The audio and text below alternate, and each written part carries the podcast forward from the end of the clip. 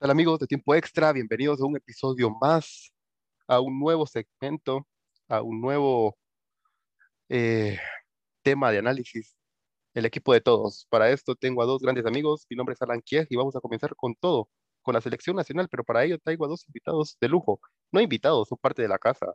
Jordi Dubón, ¿qué tal? ¿Cómo estás? Gusto en saludarte. Qué bueno volver a hablar de fútbol que tanto nos gusta. Gracias, Alan. Gracias por la presentación. Y sí, vamos a hablar de la Selección Nacional de Guatemala que esta semana tuvo sus dos primeros partidos de eliminatoria rumbo al Mundial, perdón, de Qatar, en donde hay mucho para analizar, ya que nos hemos quedado un poquito corto a mi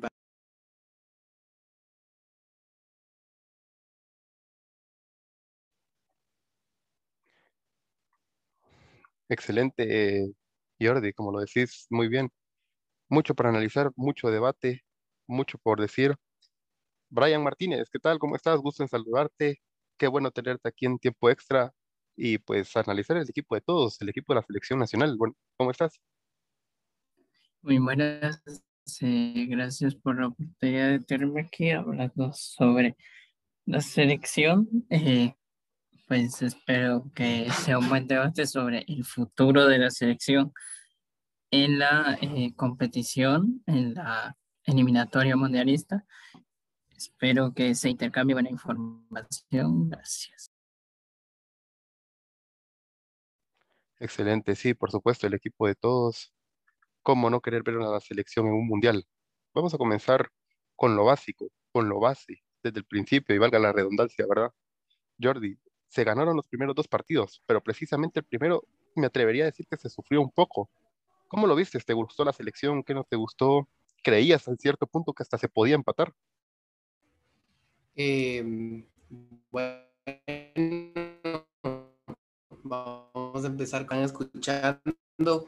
Yo quiero que, que tomen esta conversación como, o que vean este espacio de podcast como tres amigos uno más que se nos va a unir a mitad del programa, como tres amigos que, conversan en la esquina, en un restaurante sobre la selección nacional.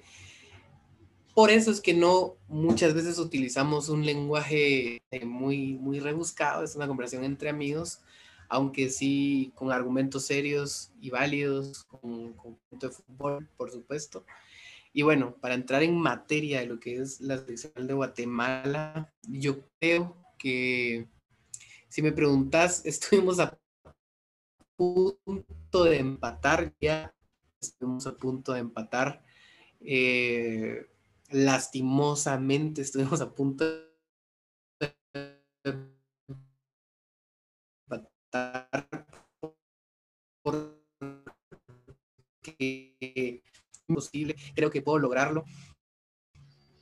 Y a Cuba está para golear la, la selección. Porque no es una selección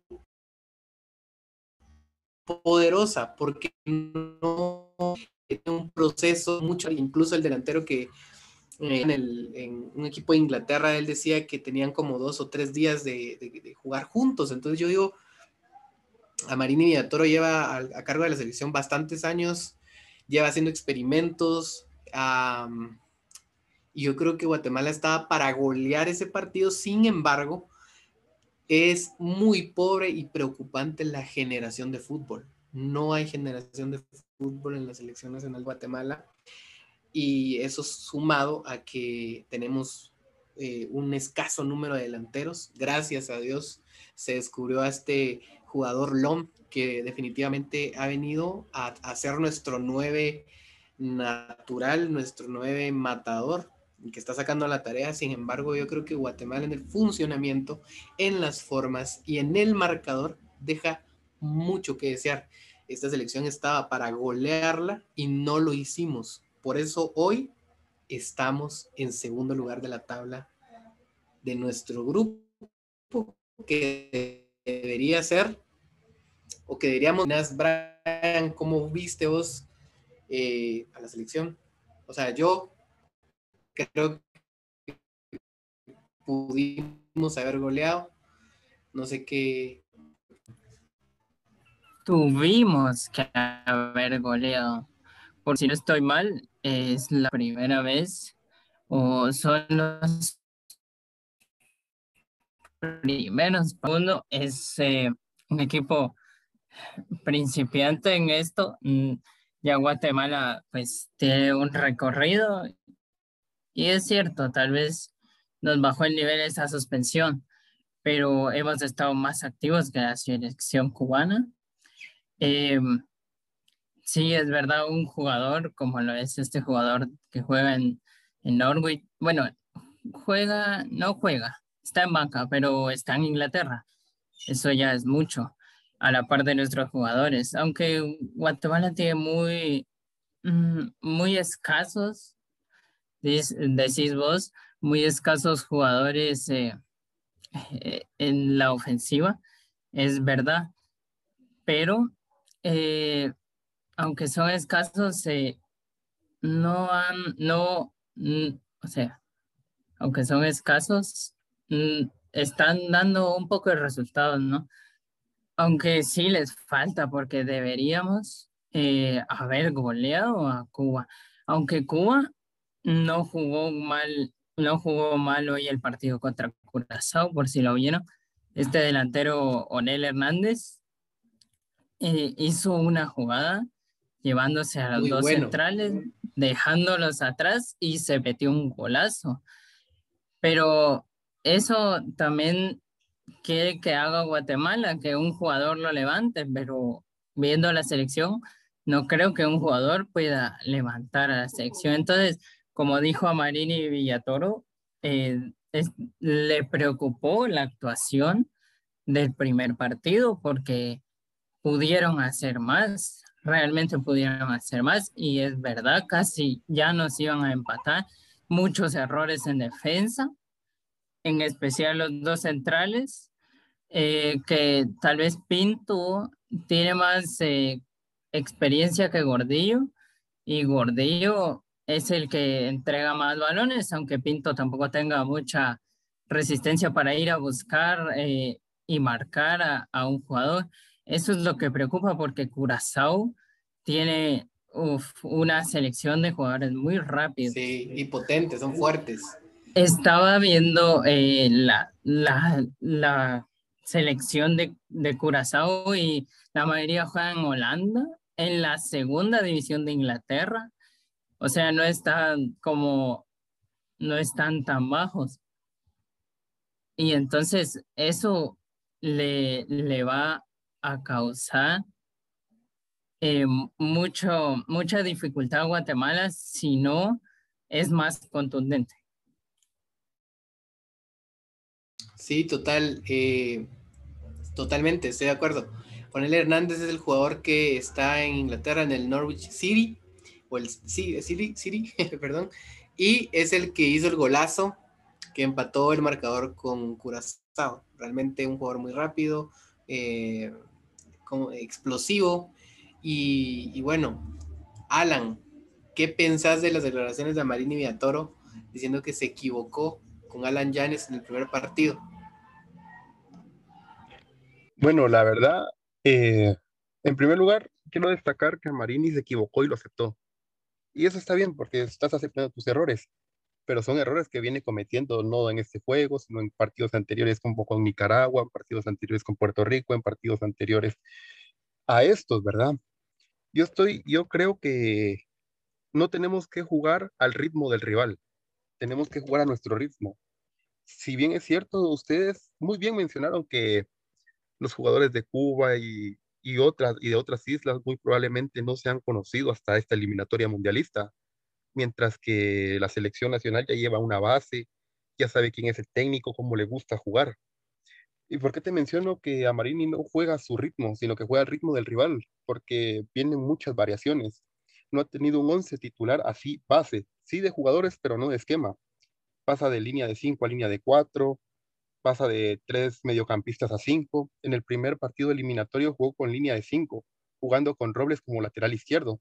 Y en el segundo partido jugó con línea de cuatro, jugando con Robles como lateral derecho. A esto sumándole que a Chucho López lo metió un poco en la ofensiva como prácticamente un delantero extra, por así decirte. en el primer juego, mientras en el segundo lo bajó al medio campo en cuestión de días, que se jugó miércoles y después se jugó sábado. Entonces eso quiere decir de que en cuestión de días él sigue haciendo experimentos. Y qué feo que suene la palabra así, ¿verdad? Pero es un experimento estar poniendo a un jugador en el lateral izquierdo, en el lateral derecho, cambiar de línea de 5 a línea de 4, cuando estás jugando contra Cuba y después contra Islas Vírgenes Británicas. Sí está bien que hagas un cambio, pero que estés jugando contra Costa Rica y después vayas a jugar con México. Sí está bien porque son a nivel mundial las potencias, pues. O sea, son selecciones de que siempre van al mundial, mencionando lo de México y lo de Costa Rica, pero lo de Cuba y lo de Islas Vírgenes Británicas, con todo el respeto del mundo, lo estoy diciendo, no es para que jugar a su nivel, no es para salir con una línea de cinco, no es para estar inventando jugadores. Y si Amarini sigue inventando posiciones a los jugadores y no sigue con un esquema base trabajando a esto, vamos a seguir diciendo con lo mismo que pasó contra el partido de Puerto Rico, de que se vio un esquema y un juego muy deficiente. Vamos a seguir diciendo lo mismo que se vio con Nicaragua, que hasta el minuto 89, 88 aproximadamente se metió el gol. Vamos a seguir diciendo lo mismo contra Cuba, que hasta el minuto, no sé, 66, 67 se metió el gol. Ahorita sí se ganó 3-0, pero se pudo haber ganado un poco más. Y todo se va en base, yo creería eso, y espero que así sea, ¿verdad? Porque si no es así, pues eh, no sé qué es lo que sea, no por falta de rendimiento, porque te mencioné dos jugadores, Steven Robles, uno de los mejores en la Liga Nacional, y Chucho López, que juega en el América de México. O sea, son dos jugadores que no son malos, son dos jugadores muy buenos, pero son dos jugadores de que los están moviendo de posición a cada rato. Eh, salió con doble contención en el primer juego, con Sarabia y la Toña Márquez, y en el segundo solo salió con uno, que fue la Toña Márquez. José Manuel Contreras después. Eh, José Manuel Contreras sí tenía ganas de verlo desde el primer juego. Le pueden decir mucho de que ya está viejo, de que está quemado, pero necesita esa actitud positiva, al igual que Ricardo Jerez. Me gustaba ver desde el primer partido a Ricardo Jerez y a José Manuel Contreras por esa experiencia y esa garra que pueden llegar a tener. ¿Por qué te digo esto? Porque contra México, contra Costa Rica, Honduras, otros, otras selecciones, sí sería muy difícil ver a un, al mejor José Manuel Contreras. Pero en estas elecciones contra estas islas, sí podemos ver incluso a un Carlos Gallardo, pues, que es demasiado lento, pero vamos a que las elecciones de las islas no lo van a exigir mucho.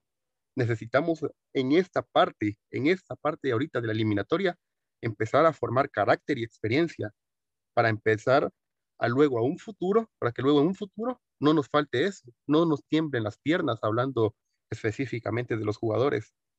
Mi comentario es qué bueno que se ganó, pero qué malo que estemos cambiando de esquemas, de línea de 5 a línea de 4, que un jugador salga por lateral izquierda, después salga como lateral derecho, que un jugador, que otro jugador salga totalmente en ofensiva y después salga como prácticamente creativo. Lo de Darwin Long, pues me alegro bastante. No tengo nada que decir con eso, ¿verdad? Porque ha estado metiendo goles, nos ha estado salvando hasta de cierta manera y el tipo está creciendo futbolísticamente hablando. Lo de Rick Meyer se mira muy positivo, pero lamentablemente lo mete hasta el minuto, no sé, 90, cuando lo podía haber metido antes.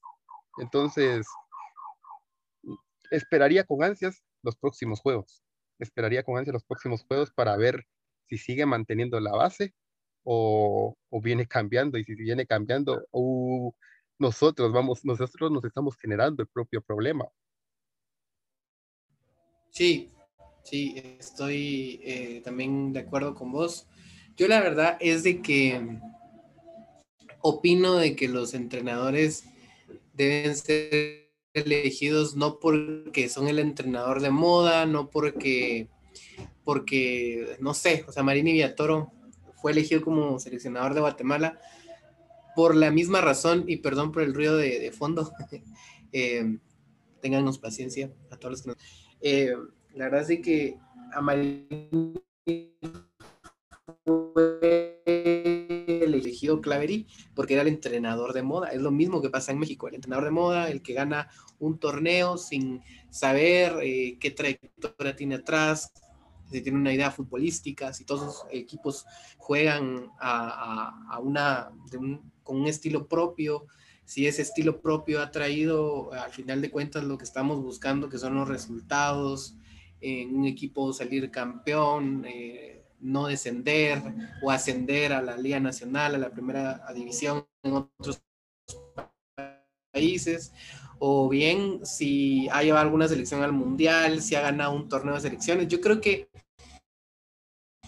hay muchos parámetros muchos más, mucho más importante para elegir un entrenador y no necesariamente que estamos un poquito perdidos con el tema de Amarini y Villatoro, porque él, es que está bien que haya reconocido que se, que se equivocó, pero no puede venir a decir, es que yo creo que me equivoqué con Alan Yanes y por eso lo saqué y exponer al jugador y luego no llevarlo a la isla. O sea, yo creo que Alan Yanes es el mejor defensa por ese lado, por el lado derecho, el mejor lateral derecho que hoy en día hay en Guatemala. Obviamente desde su, desde su lesión, perdón, no ha, no ha vuelto a ser el mismo. Yo creo que está haciendo un muy buen papel, está haciendo muy perdón, insistente por esa, esa banda. Y no entiendo, la verdad es que, que, que no entiendo la forma en la cual puede exponer a sus jugadores. No entiendo la rotación en el arco, o sea, no entiendo por qué Hagen eh, juega en el Mateo y por qué Jerez juega en la isla.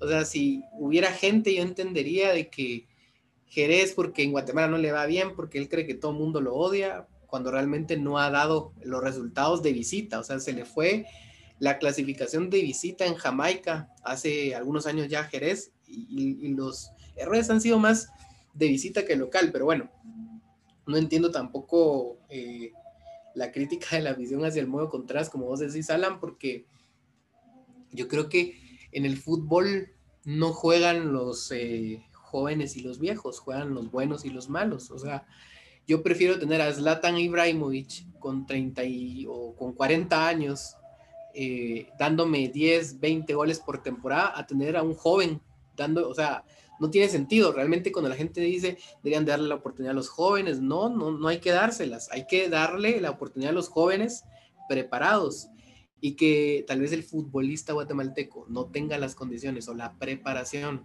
No es culpa del futbolista, porque todos en el mundo nacen con el mismo talento. La culpa es de los dirigentes que no los forman y no forman una estructura alrededor de ellos para, para ser buenos jugadores. Entonces, Aquí en Guatemala podríamos tener Messi, Ronaldinhos, eh, Pelés, eh, Maradonas, pero con una buena formación podrían explotar todo eso. Creo que Santis es un muy buen jugador, pero con mejor formación, fuera, valga la redundancia, mejor, no estuviera ni siquiera jugando en Guatemala, ya estuviera en otras latitudes. Entonces, eh, como primer punto, Amarini ya debe dejar de estar inventando, porque está inventando y en las conferencias de prensa, qué bonito, me equivoqué, pero estás en eliminatorias y en eliminatorias no te puedes confundir. Eso. Eh, segundo punto, em, el modo Contreras creo que está para 60 minutos, de jugar, es el capitán, es el, eh, el mejor modo, el tiempo, el mejor modo Contreras ya pasó, pero creo que es el mejor creativo que tiene Guatemala, o creo que es el último creativo que tiene Guatemala. Em, hay más generación cuando él está, hay más idea futbolística, hay más claridad, cosa que no se tiene en Guatemala. No se tiene claridad, no se tuvo contra Cuba, no se tuvo en este último partido contra esta isla que no recuerdo el nombre, eh, pero estando el Moyo Contreras ahí, eh, en el momento que él estuvo, perdón, sí hubo más claridad, se llegó más. Eh, cuando lo sacó, Guatemala se quedó un poquito perdida. Gracias a Dios se metieron dos goles, porque el equipo de la isla, estamos hablando del, sábado, salió un poquito más a, tocar el balón, un poquito más como a, ya no había tanta claridad para, para, que ellos estuvieran encerrados atrás, entonces ya los tomábamos por sorpresa y es cuando Rudy Barrientos filtra un pase para que Roy Betancourt firme el 3 o el 2 a 0, no recuerdo. Entonces, yo creo que a Marini Miniatoro debe dejar de inventar, debe poner a los jugadores como equipo titular y independientemente de lo que pase en, en, esta, en esta eliminatoria, creo que si queremos tener un proceso a serio, él tiene que seguir, tiene que seguir y tienen que darle formación a los jóvenes, tienen que crear una estructura, un, una infraestructura, perdón, para que, sí, perdón, gracias, eh, Islas Vírgenes Británicas, eh, para que para que haya jugadores mejores formados. No podemos estar cambiando de entrenador a cierto tiempo. Eh, creo que debe haber un proceso y a Marini debería quedarse, pero lo malo es de que se está quedando para aprender. Cuando después de ser bicampeón en Guastatoya, a Marini lo que tenía que hacer era hacer su sueño de ir a dirigir a Costa Rica, que se, que se vaya al, al, equipo este que donde fue subentrenador, donde estudió y que sea entrenador de ese, de ese equipo. Y ya luego si tenía buenos resultados en la Liga Tica que viniera a dirigir eh, tengo entendido que es Crema, que es aficionado a comunicaciones, que venga a dirigir a los Cremas o venga a dirigir a los Rojos. Si va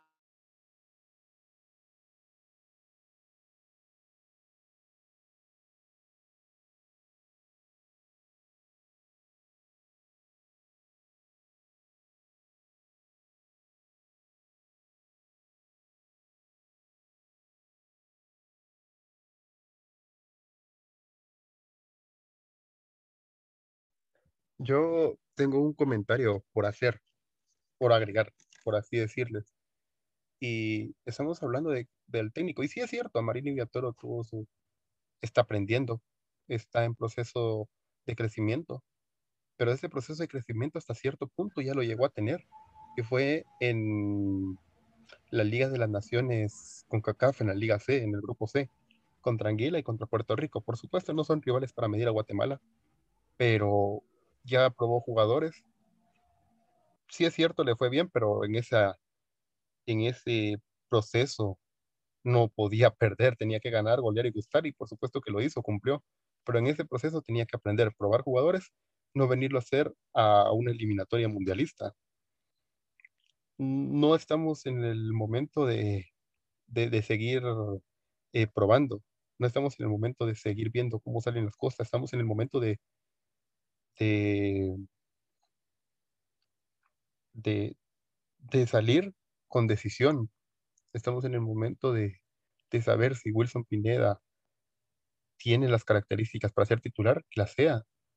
Por supuesto, comparto mucho lo de Jordi. Allen Yanes es un muy buen lateral, pero no lo puede exponer así de esta manera a Marini Villatoro. Y, y luego no llevárselo a la isla, terminaste de matar al jugador. Por supuesto que los jugadores tienen que si entrenan dos horas y, ya no entrenan en todo el día, tienen que ver más videos, tienen que seguirse esforzando más. No solo te tienen que quedar con el entrenamiento base de su selección o de su equipo. Un ejemplo, y no quiero hacer comparaciones, pero Cristiano Ronaldo, el tipo se quedaba perfeccionando los tiros libres y los penales después de cada entrenamiento. Y mira ahora, es uno de los mejores. Entonces, así tienen que ser ellos. Y pareciera descabellado, pero no es así. Eh, hay que ver. Sí, hay sí, que ver. sí. Eh, solo, solo, perdón, es que creo que, en, algún momento me dejé de escuchar, entonces eh, tenía la duda en qué me había quedado. Pero sí, la verdad es de que creo que a Marini debe dejar de inventar, creo que, debe tener un equipo y un cuadro titular, creo que la responsabilidad debe caer sobre jugadores importantes. Y ya, me recordé en que, me quedé, es que se me, se me fue un poquito la señal. Y yo decía que a Marini, después de ir a Costa Rica, tenía que dirigir a un equipo grande de Guatemala. Y si le iba bien en Guatemala, en un equipo grande de Guatemala, después de ir a Costa Rica, ya podía entrenar a la selección nacional porque era un entrenador copal se queda sin entrenador y quieren poner al Pin Plata. Yo digo, eh, no, porque el Pin Plata no, no ha tenido el recorrido como entrenador que requiere ir a entrenar a un equipo grande como lo es Municipal. Cuando quieren poner a Rolando Fonseca como entrenador de comunicaciones, yo digo no. ¿Por qué? Porque Rolando Fonseca ni siquiera dirigió un equipo pequeño. Entonces es lo que yo digo con Amarini, solo porque quedó dos veces campeones con un Guastatoya, no puede ser el entrenador de Guatemala. Porque eh, todas estas situaciones de equivocarse nos pueden jugar en contra. Las eliminatorias son mucho de, picardía, de, sabiduría de un entrenador, de mover las piezas en, como, como ajedrez. Entonces, yo comparto con vos, eh, Alan, la situación de que deben jugar los, los buenos, no viejos, no jóvenes, sino los buenos y no jugar los malos. Entonces, el Moyo Contreras está para jugar 60 minutos, que juegue, porque es lo mejor que tenemos. Ricardo Jerez está también, o sea, tiene bastante recorrido que juegue. Entonces, eh, yo opino que, Guatemala debe tener un equipo titular y bien compenetrado con una buena idea futbolística. Pues. Que, no la tuvo contra Cuba, definitivamente no la tuvo. Entonces, eh, no sé, Brian, ¿cómo, ¿cómo, viste vos a la selección? Eh, ¿O qué opinas de los planteamientos de, de Amarini y Ator? Sí, pues eh, Amarini no es que, bueno, sí, tal vez le falta experiencia en el ámbito de, de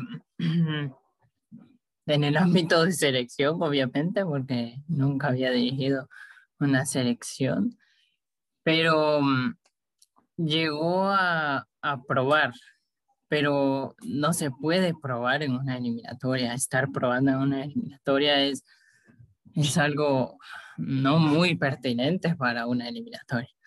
Y sí, es lo, mm, es lo que lo que hace a Marini de probar a un jugador en diferentes posiciones eh, está bien, pero ¿por qué no usa su, su posición natural?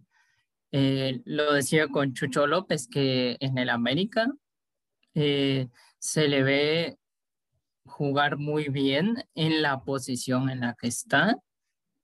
Ahí lo usaba hasta Miguel Herrera, y eso que el América tiene muchísimos en la banca que, que uno diría, pues son mejores que él, pero él se desarrolla bien en su posición. Entonces estar probando diferentes posiciones en vez de usar su posición tampoco ayuda. Eh, y si voy a cambiarlo de posición, pues debo enseñarle qué debe hacer en esa posición. Eh, hablando también de Reed Meyer, Nicolás, eh, él es mediocampista de naturaleza. Está bien que esté un poco ofensivo, pero también como decía Alan, aparte que casi no tiene, casi no tiene minutos en, el, en la selección. Aparte, tampoco se desenvuelve muy bien en la posición en la que le están poniendo. Por lo mismo, porque estamos probando, pero en una eliminatoria no se debería estar probando. Y Darwin. Yo, Yo, sí creo, perdón por, por interrumpirte, yo sí creo que, que Reed Meyer está haciendo un buen trabajo por, por el lado derecho. Yo, yo, creo que desde Puerto Rico lo vimos y a mí me daba mucho la atención de cómo Guatemala ha cambiado desde el 5 a 0 en Puerto Rico, que Guatemala le, le, propició al, equipo de Puerto Rico y el 5 a 0 que, tuvimos aquí en Guatemala, que en el marcador global, por así decirlo, fue un 10 a 0. ¿Cómo cambió esa selección de ese tiempo para acá? Porque Cuba está al nivel de Puerto Rico, Cuba está al, creo que tiene un menor nivel que Islas Vírgenes inglesas. Entonces, no sé a qué se debe esa situación, pero yo creo que este episodio o este, sí, este episodio quedó muy claro.